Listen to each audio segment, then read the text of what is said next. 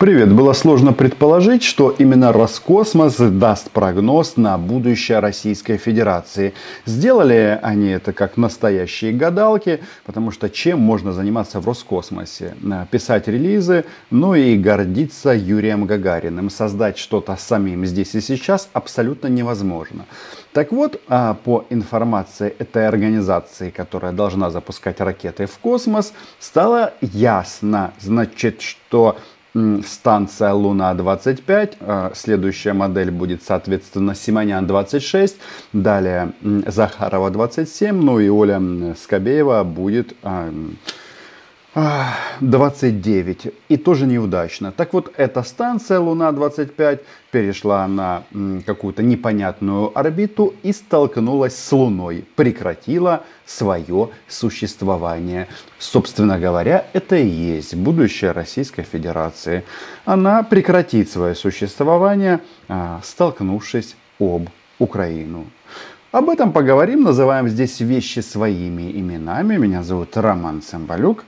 И что интересно, значит, на болотах так много говорили о том, что они контрнаступление Украины очень успешно отбивают, что а, вопрос стал следующий. Этот вопрос звучит из Госдумы, ну или Совета Федерации. Какая разница? И, и сегодня не надо бояться, надо идти к людям и говорить и так далее. Из того, что собираются с нами сделать, без мобилизации дополнительной, увеличения создания резервов невозможно. Невозможно что? Что с вами хотят сделать? Примерно то же, что вы хотели сделать с Луной. Вы хотели а, изгадить искусственный, ну, простите, природный спутник э, нашей планеты, но на Луне расцвела буйным цветом русофобия, и российские дрова а, разбились об Луну. Аллилуйя. Значит, нужна новая мобилизация. И здесь я уже перехожу от прогнозов к ситуации на Земле. С прогнозами понятно. Россия перестанет существовать. А если нужна мобилизация, а контрнаступление они отбивают очень успешно, время от времени, э, естественно, восхищаясь новыми украинскими а, системами, такими как Панцер Гаубиц 2000 и не только, а мобилизация нужна, потому что солдат стало не хватать. Куда же они могли деться? Куда могли деться российские солдаты? Улететь в космос на месяц, он же Луна, месяц украинскую, на Луне с посадкой не, не задалось. С большой вероятностью российских солдат в Украине просто, просто минусуем днем и ночью и идем вперед. Да, Украина идет вперед. Завоевать территорию это одно, а вот удержать ее это другое. Сегодня разговор идет об этом. Франц Клинцевич, это российский нацист обыкновенный, а, путинист, а, этот певец кровавого режима. Он, как он сказал, завоевать. Завоевать мало нужно удержать. И это золотые на самом-то деле слова, потому что э, тренд понятен. Мы занимаемся освобождением украинской территории. И это, кстати, э, видно не только на земле, но и на море. И вот этот корабль, этот контейнеровоз, который вышел из Одессы, его сопровождали несколько военных катеров украинских, его сопровождали четыре военных самолета украинских, пока он шел вдоль берега. И вот он где-то сейчас в акватории э, Черного моря. Речь идет о сухогрузе под а, флагом э, Гонконга, который, кстати, уже пересек э, проливы и где-то идет своим курсом в Средиземном море. А кто сопровождал этот корабль? Ведь нам обещали перекрыть полностью обещали перекрыть судноходство. А оказывается, можно жить прекрасно без зерновой сделки и России. Сейчас масса разговоров о том, что Эрдоган будет убеждать Путина вернуться в зерновую сделку. Я бы хотел, чтобы зерновая сделка действовала без Российской Федерации. Вот с Турцией прекрасно, с Болгарией прекрасно, с Румынией прекрасно. А есть страны НАТО, которые могут все обеспечить без России. А мир без России, а он прекрасен. А, это как а, Луна без российской станции Скобеева-29. То есть я понимаю, я понимаю, почему все молчат. Я в курсе. Очень сложная ситуация. Что не сделай, получается не очень здорово. Но вот с иранцами бы этого не было. Они бы как минимум сбили бы эти украинские самолеты, они как минимум потопили бы эти украинские катера. И технические возможности у России для этого есть. Каждому российскому нацисту, которому намекают, что сейчас будет новая волна мобилизации, а, нужно срочно задаться вопросом, а почему перед полномасштабным вторжением вам не ставили в пример Иран, а теперь ставят?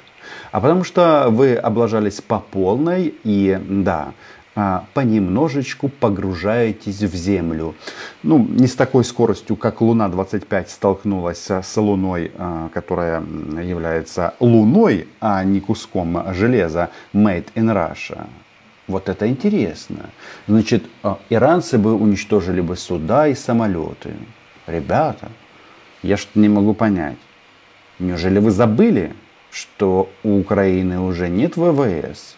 Или, а, этот темник уже не работает, да? Нам рассказывали о том, что все подавили в Украине в первые три дня, ну, непосредственно перед парадом в Киеве. Но что-то пошло не так. И Мардан по этому поводу, он чем занимается? Он исходит на говно. Кстати, насчет этого корабля, этот же вопрос задали э, блаженной из МИД России – у них там каждой твари по паре. Значит, есть блаженный политолог Марков, есть блаженная нацистка Мария Захарова, она же официальный род Российской Федерации. Ну, какая страна, такой и рот у нее. Мария, что с зерновой сделкой на данном этапе? Я объясню, почему спрашиваю. То есть, понятно, там весь мир ждет э, возможных переговоров э, Эрдогана и Путина, которые то ли состоятся, то ли не состоятся. А на земле, или вернее на море, один корабль, шедший в сторону украинских портов, мы досмотрели. Другой корабль под э, флагом Гонконга, принадлежащий немецкой компании вышел из Одессы и, в общем-то, беспроблемно достиг Босфора и ушел себе э, в Освояси. Каков сейчас статус вот этого соглашения, которое не соблюдается? Ну, Евгений, вы же так сказали, мне, в общем, к этому нечего и добавить. Как вы думаете, почему она по существу ни о чем не говорит? Молчит, жует сопли, рассказывает историю о том, что зерно шло не туда, куда хотела Россия это не ваше зерно, оно даже не украдено, чтобы вы им распоряжались. Поэтому это все в пользу нищих. Она, ну в смысле Захарова, тут а, мечтает о том, как она будет гнуть шведов. Ну или шведы Захарову. Хотя с большой вероятностью после того, как э, будет объявлено, что Роскосмос хочет запустить в космос э, станцию Захарова-27, они объявят э, эту организацию преступной, ну и, соответственно, будут делать все возможное, чтобы они не э, э, спотворили наш спутник Земли. Такая потвора должна сидеть в МИДе Потому что те системы ПВО, те системы противокорабельной обороны, которые развернуты в Крыму, система «Бастион», развернуты они были еще в 14-м, их они полностью контролируют всю акваторию Черного моря. Каким образом вот вдоль побережья летают украинские военные самолеты, для меня, честно говоря, загадка. Вот э, у, у меня лично нет разумного объяснения, как это может быть. Объяснение, оно примерно там же, а, где и размышления а, российских стратегов по поводу парада через три дня. Значит, Они тут надувают щеки, делают вид, что они что-то могут. И да, они убивают. Убивают днем и ночью. И это страшно. Но, понимаете, вот этот вот тренд, вот это вот количество бавовны на российской территории, он начал геометрически расти. Я вообще предполагал, что после Чернигова прилетит в Брянск, а лучше, конечно, в Смоленск, потому что Смоленск э, – это регион, от которого представлен в Совете Федерации вот этот вот Клинцевич, который хочет все удержать и хочет мобилизацию. Но прилетела в Курск на вокзал. И вроде бы неплохо прилетела, но никого не убила.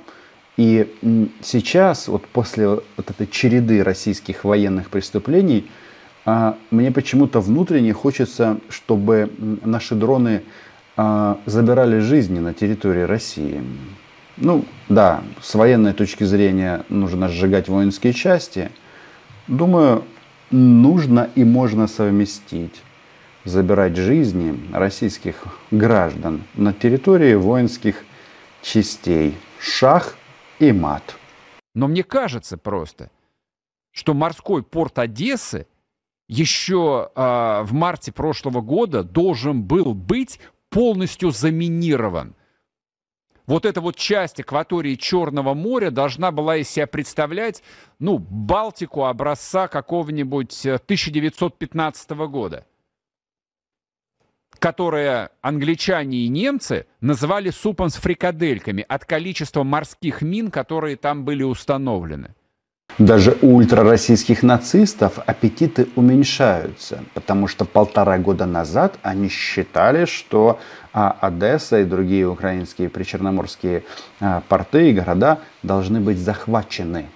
А теперь вот уровень амбиций уже сократился, потому что не могут хотят, но не могут, потому что импотенты.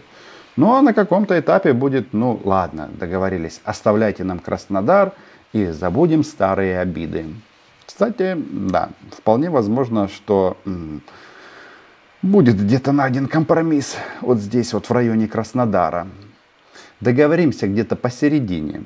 Я хорошо, я понимаю, была зерновая сделка. Да, я знаю, Россия в ней тоже была заинтересована. Но а сейчас что происходит?